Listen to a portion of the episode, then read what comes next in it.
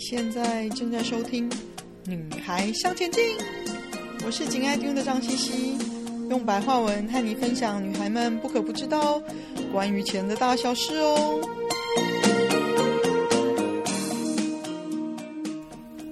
欢迎收听第一百三十八集。高利率环境，钱放哪里比较好呢？大家有没有发现，最近每天的财经新闻就是盯着美国联准会给的任何的微小线索，是不是透露要升息？是不是暗示要降息？是不是要持平高利率？每天国际股市的上上下下，很大的原因都是在猜测这件事情哦。不管是什么样的数字要公布，大家就透过嗯这一些经济数据做预测，应该是说。做一些自己的揣测，自己吓自己，造成股市下跌。时不时也会突然给自己打一针信心针，股市就突然上涨很多。这都是因为不确定美国基准利率是否上升造成的股市震荡哦。其实呢，这也是为什么我连续好几集没有讲市场的原因哦。因为其实一个长期投资人的角度来说呢。我们应该已经看得到市场长期的方向，最坏会如何？要怎么样因应调整？我们不是每天在市场拼搏的人哦，何必要为了短期的波动而自己吓自己呢？我觉得，尤其是个人投资人，我相信都会认为自己是长期的投资人哦，而不是短期的投机人哦。那长期的投资人跟处在金融业的这些交易员啊、基金经理人等，啊、嗯，我们所追求的东西其实是非常不一样的哦。我们放眼的是长期的回报，而不是担心我今天有没有平盘，就是打平啦，有没有赔钱，或者是这个月有没有做到业绩，或者是报酬率的目标，会不会被投资人骂呢？我常常在说，我碰到很多金融业交易室的交易员或者是基金经理人，他们退休了，自己投资理财，发现不像他们上班那样子的交易做决定哦。因为个人投资呢是非常不一样的角度，常常发现自己做自己的投资会做不好。其实这是因为说，这个理财角度已经是完全不一样了。不是为了达成短期的目标，而是为了耐心成就长期的报酬哦。如果你同意你是长期投资人的话呢，可不可以开始试着把眼光放远一点呢？不要每天跟着市场起舞呢？以现在的利率环境来讲哦，其实猜测的空间已经不多了啦。因为我觉得美国联准会现在也已经相对小心了，不像通膨一开始豪迈地认为通膨还好，疫情后的景气回升比较重要，就放手让通膨涨上去了。现在面对自己前面呢轻率政策的后果，现在就相对比较小心喽，总是语带保留、欲言又止的，就是要以防意料之外的事情再发生哦。所以呢，现在的状况看起来，第一个，美国经济硬着陆，就是突然衰退的可能性非常的低哦。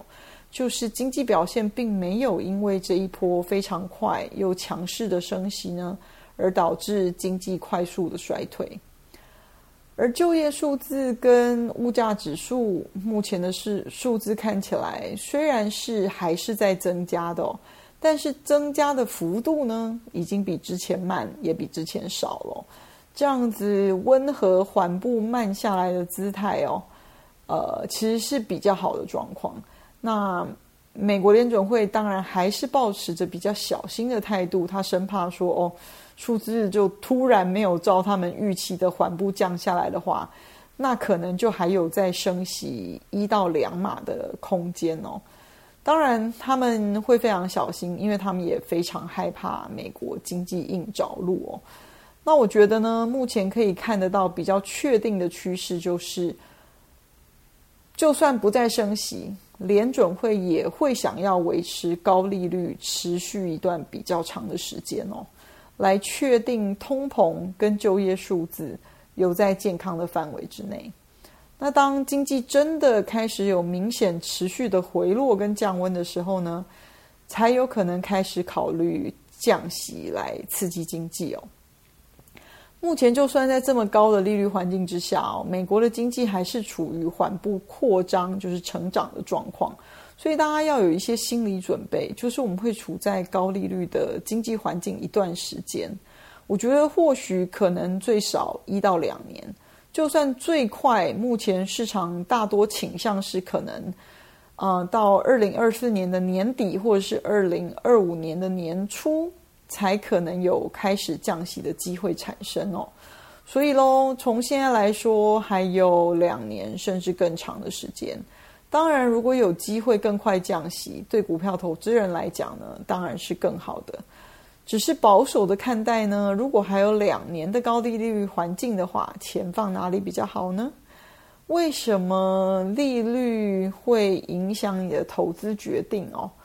嗯，身为一个投资人，在做投资决定的时候，其实有非常多的因素要考虑，尤其是在找出适合你自己的投资策略的时候。虽然呢，利率走势这件事情对我们来说或许没有非常急迫的影响。我们投资决定的感觉哦，但是尤其是个人投资人，绝对是以长期回报作为投资优先的考量。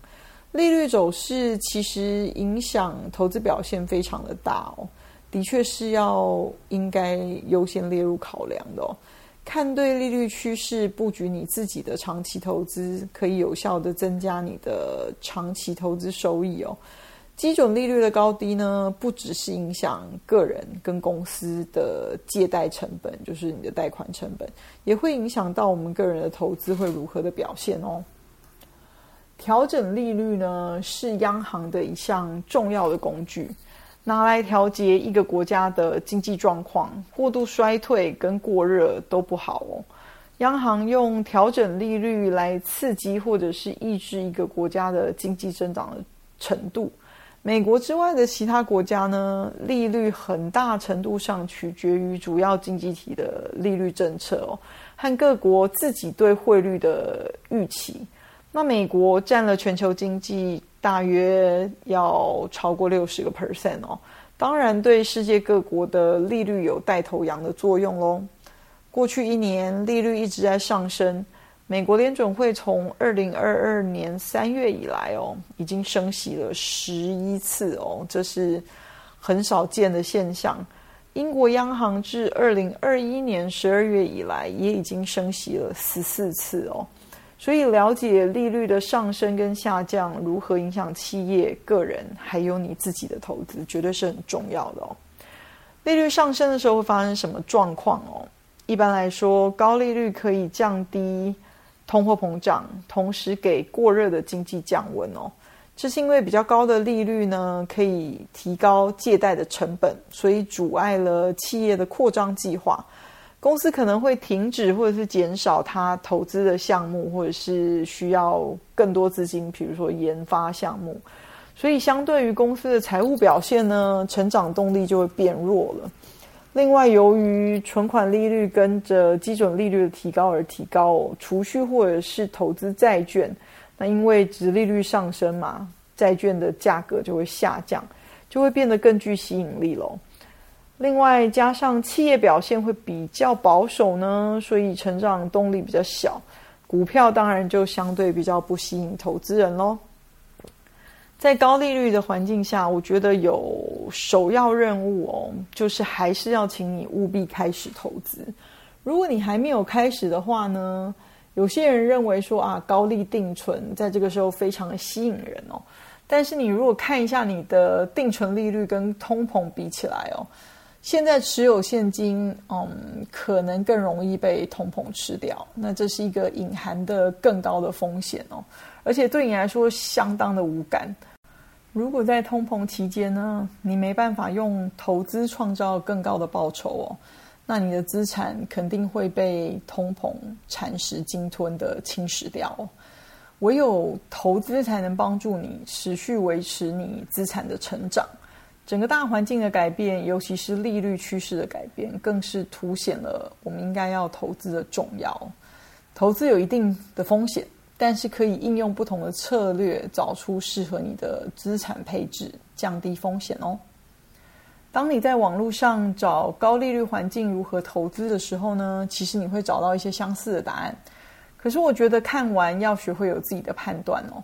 我们现在是已经在高利率的环境了，没错，再升息也大概就一两码了。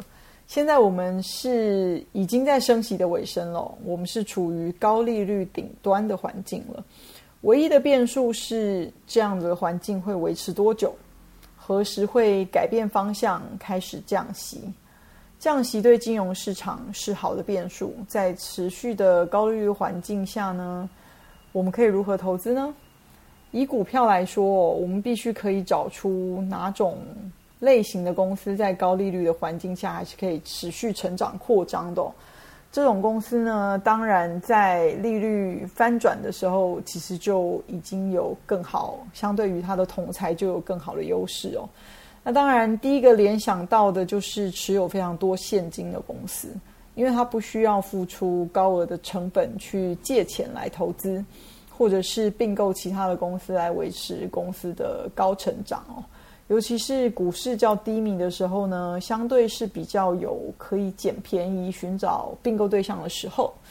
再加上呢，运用公司自己的自有资金并购，就更没有财务负担哦，可以更快的领先它的竞争者。那另外可以考量的呢，是优质的金融股、银行啊、保险公司等等，因为金融机构原则上是会因为利率的上涨而受益哦。嗯，银行和其他的金融机构随着利率的上升，银行可以收取更高的贷款利率，同时以较慢的速度提高他自己要给客户的存款利率哦。但是，一些银行如果在利率较低的时候呢，他自己投资长天期的债券，可能会发现自己面临巨额未实现的损失哦。那这就是前一段时间美国一些中小型银行发生问题的关键，所以呢，不是金融股就好，要找出优质、体质健康的金融股才是王道哦。还有呢，就是回归巴菲特的价值型投资哦，价值型股票会因为随着利率上升而造成投资人比较不愿意。冒较高的风险追逐增长型或者是风险比较高的股票，投资人有比较好的机会找到基本面良好而且相对股价被低估的公司，也可以寻找有持续配比较好股息的股票。随着利率的上升呢，有能力支付股息的公司也相对想要透过一些比较高的股息来吸引股票投资人哦。但是投资高股息股票，重点一定要记得哦，就是不是配高股息就好了，要持续才是重点哦。持续十年、二十年都是呃配大约的比例哦，而且也要注意股价是否已经被高估了，因为毕竟我们已经在升息的时间有一段时间了，只是说我们现在是在升息的高峰哦。毕竟你想要买高股息股，别人也想买，所以比较好的高股息股呢，通常啊、呃，你也要寻找有价值股的特性存在哦。另外呢，趁股市低迷的时候，花时间找值得投资的标的哦，长期持有，等利率趋势反转的时候呢，股票可以提供给投资人比较大的上涨空间哦。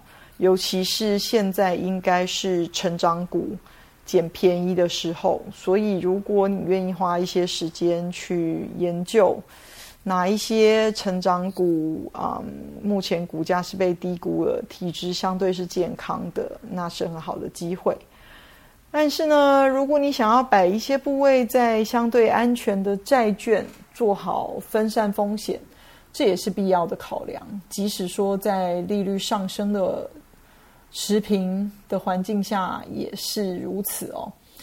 嗯，根据过去的状况，一个分散的投资组合仍然可以替你整个投资报酬带来可观的回报哦。这也是很好对抗通货膨胀的一种方式。目前债券呢，因为殖利率上升，所以债券价格下降，那已经在低档一段时间了。但是由于基准利率在上升的空间已经不多了，所以债券价格也已经是相对在低档了，再低也不会到哪里去。而且根据历史经验呢，等待通膨持续回稳，美国联准会就有开始就有机会可以开始升息哦。